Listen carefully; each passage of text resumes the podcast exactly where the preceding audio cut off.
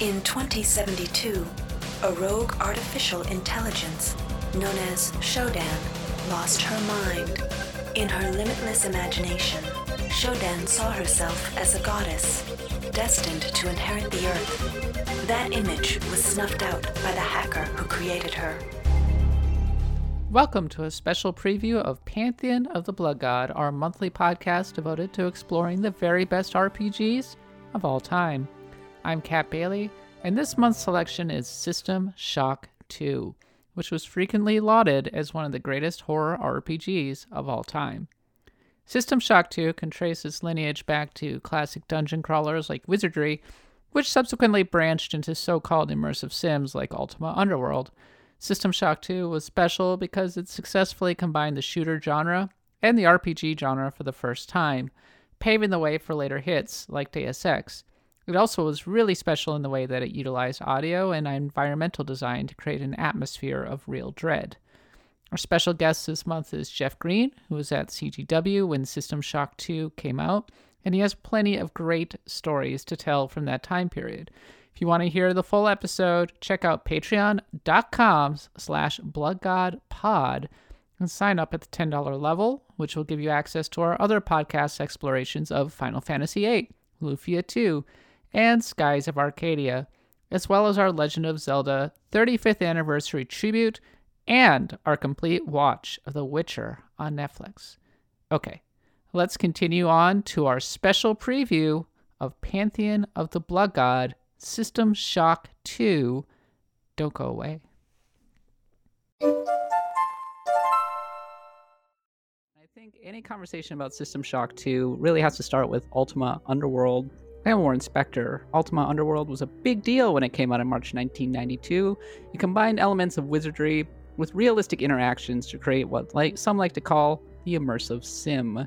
Warren Spector would go on to make the original sh- System Shock, which was mm, primitive. It didn't even have mouse look. Nevertheless, it had a cult following. I think that the, the first thing that the CGW review points out is that it wasn't actually a failure. It sold like 170,000 units, but at the time it was known as kind of a kind of a game that nobody really played, but people were kind of aware of. Did you play the original System Shock, Jeff? I did back in the day. Um, it's I, I, like probably not since then, so I can't even recall if it would would hold up. I do remember that there were a lot of Doom comparisons at the time, which was, was such an it's such an odd thing in retrospect. But but you know every, everything was if it was remotely like Doom, it was a Doom clone. Mm-hmm. Um, you know, the the mouse look thing too was like, I mean, that was all those games, right? I mean, mouse look just wasn't a thing back then. Uh, Doom didn't have it. Um, it was really that's right. Doom was very straight ahead, and uh, yeah, everything. There was no like aiming up or down. It was just what it was. That's right. If there was something, you know, six feet above you, you just aimed straight, and it would it would hit. It's funny that we thought of those games as being in 3D, even though you were fighting 2D sprites and you couldn't look up or down. Mm-hmm. Mm-hmm. Interesting that. There was no sense of verticality either because you could go upstairs but you weren't you couldn't jump. That wasn't a thing in the original doom. Right. Now marathon on which was on the mac at first you, you that had mouse look um, so that was one of bungie's first games doesn't really get the credit for the innovation that it oh had. interesting i remember the original dark forces had mouse look as well and that made a huge difference but i picked up Dark Forces in like 1995, 96, whenever it came out. And I was still definitely playing with the arrow keys at that time. that was how you played first person shooters. So, absolutely. Yep, I remember. Uh, I've mentioned Elliot Chin three times now in this podcast. He was he was the guy at CGW who taught the rest of us how to do uh, circle strafing in shooters. Ah, because that was such a big deal. So he was destroying you all in Doom Deathmatch completely. well, some years later, Looking Glass Studios approaches Irrational Games and asks if they'd like to make a System Shock like game baby together, as Nadia writes. Looking Glass was a fan of System Shock and wanted to make something similar. Looking Glass Studios, of course, was the studio behind Thief, the Dark Project, which was a pretty big deal in the late 90s. People hadn't really experienced stealth action games at that time. we all kind of like to credit Metal Gear for sort of inventing the genre, but I think in many ways, Thief the Dark Project uh, codified it, as it were. Right. Well, and you know that it was that was a PC console dichotomy too, right? Um, yeah. Metal Gear wasn't on PCs. Uh, for me, uh, the big difference. You guys can correct me if I'm wrong because I'm less familiar with with uh, Metal Gear as a series overall. But Thief, the big thing was uh, was the use of light and shadows uh, as as part of the stealth game. That uh, a whole lot of it had to do with um, you know shooting out lights or or I guess it was what candles or whatever it was at the time in the game um, as a way of uh, masquerading your your uh, your appearance from the yeah. from I don't think the PlayStation could handle that. God bless it it was very much a, matter of keeping out of the enemy's sight and maybe fooling them by knocking on, a, you know, making a sound and making it sound like making it seem like it was coming from somewhere else, and that was considered like really well, at the time it was really incredible AI. So, but I don't recall there being like a, a big deal using dark and shadow and, and light. Mm-hmm. You weren't doing those things, but you could do things like the enemies would notice your footprints in the snow for example, right. so you uh, could lure them that way. It, it, was more about enemy AI and how clever it was. Mm-hmm. Yeah, the one problem I remember having with Thief at the time was, you know, you could use your arrows to to shoot out all the lights around the enemy AI, and like, yes, now you were invisible to them, but like they wouldn't react. So you know. you have these guards on patrol, and like, and now everything's dark, and they're just like, doo doo doo. Eh, yeah, just kind of broke the for dinner for me. Yeah, that's great. I love that shit. We were just talking about that with Skyrim and stuff like that. Oh, the guy got an arrow. The guy next to me got an arrow in the eye. Yeah. What was that? Oh, it was nothing, I guess.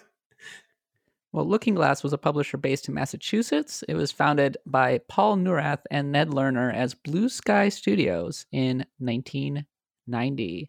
It ended up closing in 2000 for a multitude of reasons, including bad sales of newer games, deals with Eidos and Sony that fell through, and the cancellation of a spy game called Deep Cover. I remember Looking Glass was kind of a a darling at that time. People really talked very fondly about that studio, but it never seemed like any of their games could sell. Was the problem? Yeah, mm-hmm.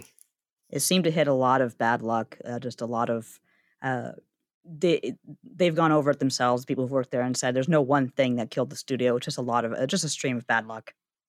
Well, the game was initially called Junction Point, and the story had Heart of Darkness vibes, wherein you were supposed to assassinate a starship captain gone mad. Sounds kind of cool, actually.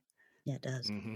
Junction Point's RPG elements, seen in the dungeon crawling style of gameplay, the stat building, the inventory management, was made particularly prominent to prevent the game from being dismissed as a Doom clone, which of course it ultimately was. well, Half Life. Or a Half Life yes. clone. which the team believed kept the first System Shock from achieving financial success. An early design doc states the character grows, not just their gun collection.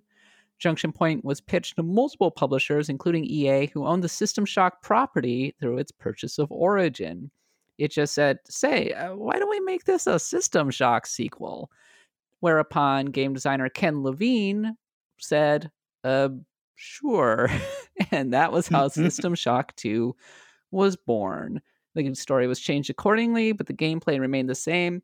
It had a very small team, a very young team, and it had a budget of about $700,000. So, not a lot of resources. And this was around the time that games were costing, you know, had larger development teams and were costing millions of dollars to develop. So, $700,000 was not a lot. Yeah, I have to say, coming as someone who is actually still very new to the game, I actually played it for the first time. A lot of the graphics do hold up. Uh, beyond the fact some of the character models look like they're made out of six polygons, like the environments themselves still look quite good and still have that that real sense of atmosphere to them. So good on them for doing that with quite a small budget and a very young team.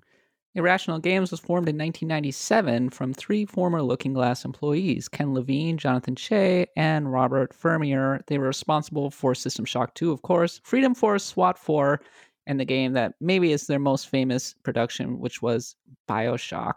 Irrational was acquired by Take Two in 2007, and in 2014 it was restructured as Ghost Story Games with it focusing on immersive story driven games. We haven't heard or seen what Levine has up his sleeve since then. Uh, Ken Levine a lot of controversy around that particular move because he basically said, "Well, I'm tired of running irrational. I'm going to size down the staff a lot," and a lot of people lost their jobs as a result. Yeah, Levine's a figure, all right. He is a figure, and we should probably talk about him right now. So, Ken Levine started out as a writer and director in television and movies, which explains why his games are so steeped in narration. Some of his works, MASH, Frasier, Cheers, Everybody Hates Raymond. Everybody hates Raymond. I slipped that in there. Sorry. Thank you, I Nadia. wanted to see if you, I wanted to see if you would notice. and The Simpsons. He co wrote Dancin' Homer and also the go kart episode in season three. So, but it doesn't sound like his time in Hollywood really worked out because eventually he came over to video games, and that's where he's been ever since. Apparently, got into games in 1995 after an answering an ad for Looking Glass in Next Gen magazine, and he ended up working on Thief. He founded Irrational Games in 97 and worked on System Shock 2 and then eventually Bioshock. Jeff, have you ever actually met Ken Levine? I imagine you have.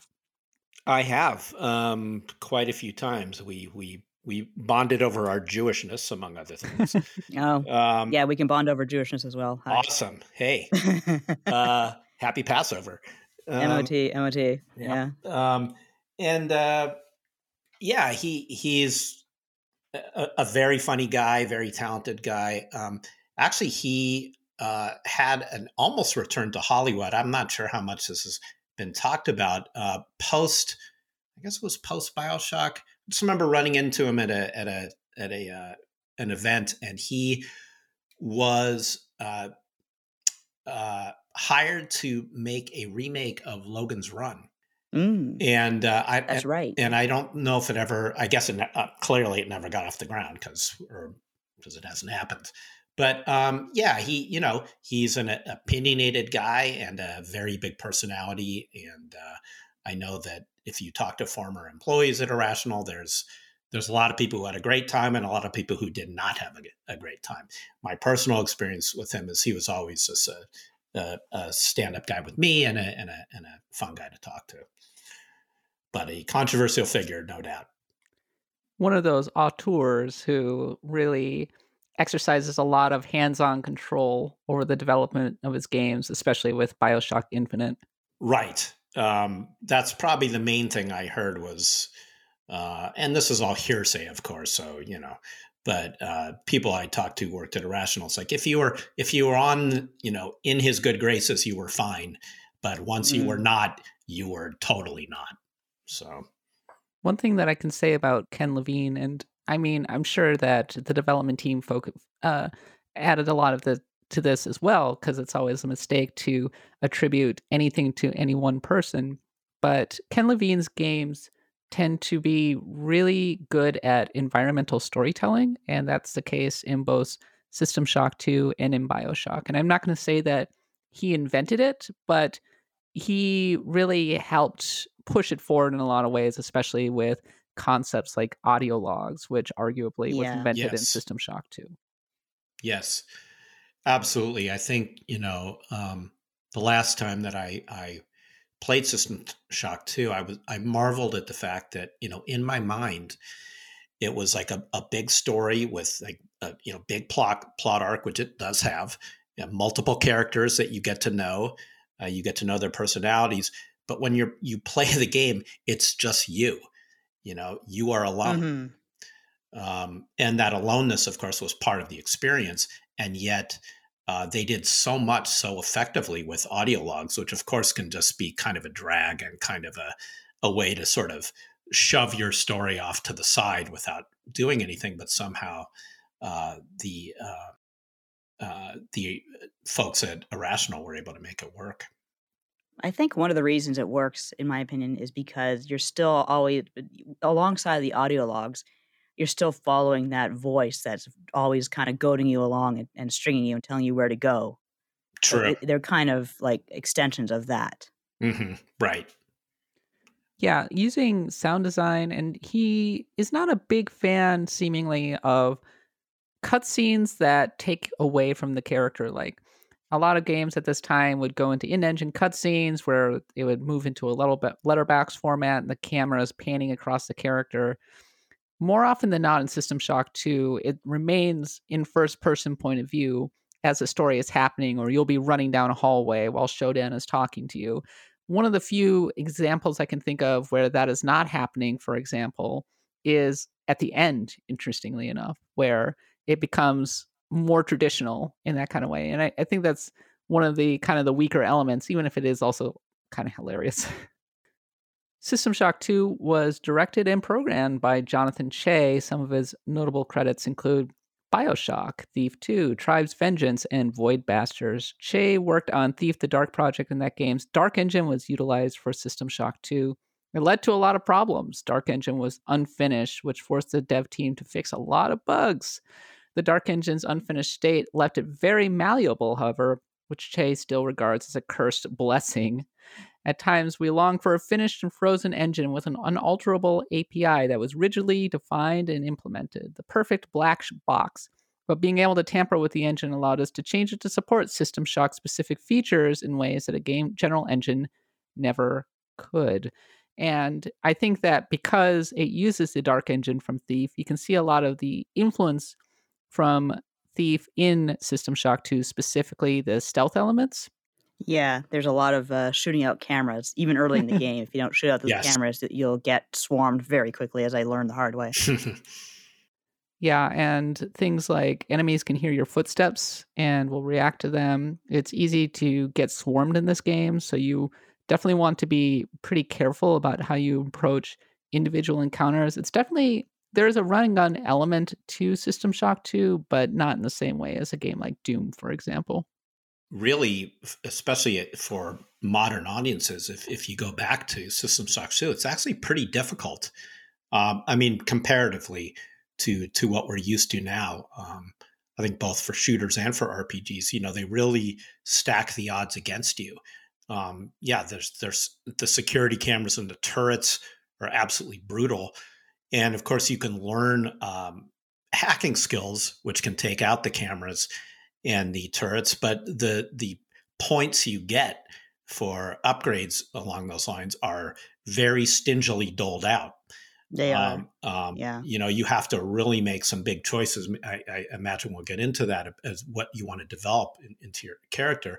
But even if you focus on on st- on uh, tech, it's still difficult to uh, to hack those things because first you have to have enough points to do it and then you have to actually succeed in the little mini games to do the hacking yeah they had those mini games in bioshock too and it was a modification i, I think the game is pipes and i love pipes so i was really good at those but uh, system shock 2 you're right it actually shocked me a little bit so to speak at how much more unforgiving it was next to bioshock even on easy yes. like it's uh, you will be just brutalized. I think for one thing, there is no auto um, recover at all in that game. Whereas in Bioshock, you stand off to the side for a bit, you can recover. In System Shock 2, the best you can hope for is you have a health hypo. And even when you like plug that into yourself, it's not like, oh, here's 50 hit points. Yeah, you're good. You have to plug that in and you have to kind of stand off somewhere and let yourself recharge for a little bit. Mm-hmm. And that's all it will do for you. And so there's no not a lot of second chances in this game. The save system is not forgiving. It's not forgiving. The health hypos themselves, unless you, you know, a couple points, you have the option of of increasing their effectiveness. But for the most part, they don't fully heal you. Um, you know, you start out with something like what, like thirty or forty hit points to start with. Yeah, so not a lot. You're you're very weak from the very start. Um, and with things like the the uh, hacking, it actually costs every time you hack. So the in-game currency is nanites, and you have to pay just to do the just to do the to, hack. And, just to fail. Yeah, and if you fail, you have to pay again. So you that could actually just sucker. run out of the currency to just heal your to, to do the hacking, let alone do anything else in the game. One of the things that Chey talks about is how young the development team was. And I think this is a pretty common trope in the late 90s. He had a young a lot of young game developers coming up who were kind of precocious and they had big ideas about how they wanted to approach game design because game technology was changing so rapidly and we were finally able to start creating the worlds that we had always kind of wanted to create in the interactive space. I think Ken Levine was definitely in that mold. And Chey said, to a certain extent, inexperience also bred enthusiasm and commitment that might not have been present with a more jaded set of developers, i.e., they worked themselves to death to try and create the perfect game. I.e., crunch, crunch, crunch. We're framing it as a real go getter sort of thing, but yeah, crunch. The artist was Gareth Hinds. Uh, he's a mixed media artist based in DC. He's responsible for much of System Shock 2's concept art. He currently does graphic novel adaptations of classic literature, which is actually kind of cool. Apparently, there's a Macbeth one. Yeah, there's a Macbeth one that I really want to, Oh, that I actually cool. want to buy. Hmm. Yeah, it looks really awesome. System Shock 2 has very good art, though it's also very late 90s art. I think of Image Comics when I think of System Shock 2 in a lot of ways. Oh, it, it absolutely is. It's actually really interesting to see his art now because it's so different, so much softer. And then there was the composers. System Shock 2 has a really interesting, heavy, reverb, synth driven soundtrack. In some ways, it feels like the forerunner to Mass Effect. It was composed by three different people. So there was Josh Randall, one of Looking Glass Studios' former directors and musicians. He's an eternal legend for using co- footage of his colonoscopy as a texture for the body of the many. He sure did. what a I mean- sacrifice. Ugh, Have either of you had a colonoscopy? no. uh, yes, I have. I have. Sorry to say. I have. Well, you're an older fella. Yes, not I to am. say like as an assaulting way, but yeah, you would have. I've had one. Uh, just because I had problems, and uh, they don't let you keep the footage. At least not here. I think it belongs to the government, so I, I- can't put it in a video game. I- I'll be honest. The the time I guess I've had it twice uh, in in my dotage, and uh, I I can honestly say I never thought to ask if I could have the footage. Uh, same, to be honest with you. Well, that explains why the body of the many looks like kind of so off-putting and gross and organic. like, okay, yeah, mm-hmm. we were looking at a dude's colonoscopy in a video game. That tracks. Like that episode of King of the Hill. They're gonna eventually remake System Shock 2. I hope they don't get too realistic with it. Oh, HD colonoscopies. Oh man, Oh, now we're man. talking. Ugh. You wanted something a little different, albeit creepy, for System Shock 2's sound. When we started working on So- Shock 2, we knew we wanted a driving electronic sound. The soundtrack to Shock 1 by Greg Lopiccolo was pretty iconic, but we wanted to go darker. And I think that they really succeed, especially when you get to some of the bigger moments, like when Shodan first reveals herself. The thing that's interesting about System Shock 2, and I think is actually kind of ahead of its time, is how sparingly it uses music. And hmm when it uses its music, it's to really punctuate a moment. And I think it's extremely effective in that regard.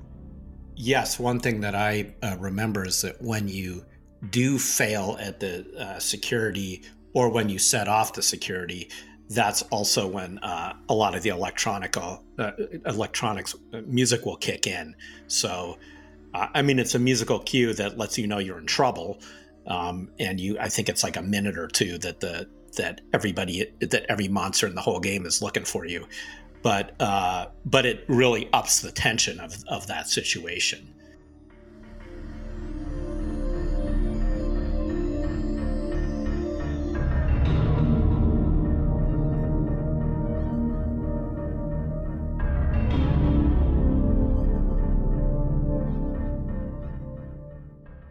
There was also Ramin Djawadi, a German composer who scored TV shows, movies, and games, including System Shock 2. He scored Game of Thrones. Josh noted that he was really good at creepy, atmospheric stuff, clearly. And then finally, there was Eric Brosius. System Shock 2 was eventually released in August of 1999. It was reviewed in CGW by Desslock, which, hey, it's a Star Blazers reference. I appreciate Is that a Star Blazer reference? Mhm, That was the main Because I actually. Hmm? Oh yeah, because I actually uh, just watched a kind of a not really a, a long retrospective on Star Blazer, but it looks kind of cool. I wanted to want to watch Yamato now. It's a Yamato 2199. Strongly recommend. It's very good. definitely, it definitely seems cool. If you like System Shock 2, you'll probably uh, like Yamato 2199. No, just kidding. I don't know. I just wanted to connect them somehow. Classic anime, though. Uh, but yes, Desslock said even though the game features a novel setting and contains significant RPG elements, gameplay doesn't evolve significantly beyond that of recent first person shooters. You'll spend much of your time firing at enemies around corners, opening crates, and engaging in key hunts that demand meticulous exploration. IGN said the one warning that I would offer up to hardcore action fans who may be put off by the RPG elements that make this game what it is in the end, though, I would recommend this title for just about anyone who's over the age of 16. This game is really scary and who likes deep, rich play adventures. It ultimately beat sales of the original, but Looking Glass lost money on the project, which is kind of a common theme with Looking Glass, unfortunately. It, it seemed to be, yeah. I guess that's kind of a, an example of the bad luck. I, here, I was even thinking when I when I was researching this, I was thinking, okay, well, maybe at least had a hit with uh, System Shock 2, but no, they didn't even have that. Since then, I, I, think, as we were already mentioning, System Shock 2 seemed to kind of enjoy a second renaissance around the time of the release of Bioshock because everybody was saying, hey, this game Bioshock that you love, have you ever tried System Shock 2 Showdown? Am I right? It was, I think its legacy was hurt ever so slightly by the fact that it was never released on console because it was never meant to be. The control scheme was way too complicated, but that meant that an entire uh, subsection of the gaming community never really got to enjoy it in the same way that Bioshock fans did. Nevertheless, it consistently appears on greatest games of all time lists. A lot of people talk about how it's an amazing pioneer of horror gameplay. Vice lauded it the timeless horror of System Shock 2. And along with Bioshock, it's the game most consistently cited as Ken Levine's kind of magnum opus. It was hugely influential on the games that followed from Deus Ex to Bioshock to Prey 2017. And at this very moment, Night Dive Studios is remaking the original System Shock with updated combat, and System Shock 2 Enhanced Edition is on the way with VR support. Exciting. Mm. Oh my God, that'd be oh terrifying. God. So I can barf and scream. Seriously. barf while screaming.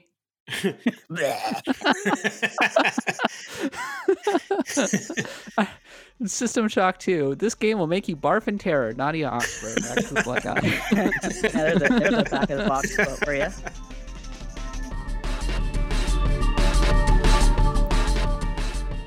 Thanks so much for listening to our special preview of our Pantheon of the Blood God exploration of System Shock 2. Again, if you want to hear the full episode, you can access it at the $10 level at patreon.com slash bloodgodpod. As always, we appreciate your support, and next month we'll be back to talk about Terranigma, the classic top-down action RPG that never made it to North America. Until then, for Nadia, Jeff, and myself, thanks for listening, and happy adventuring.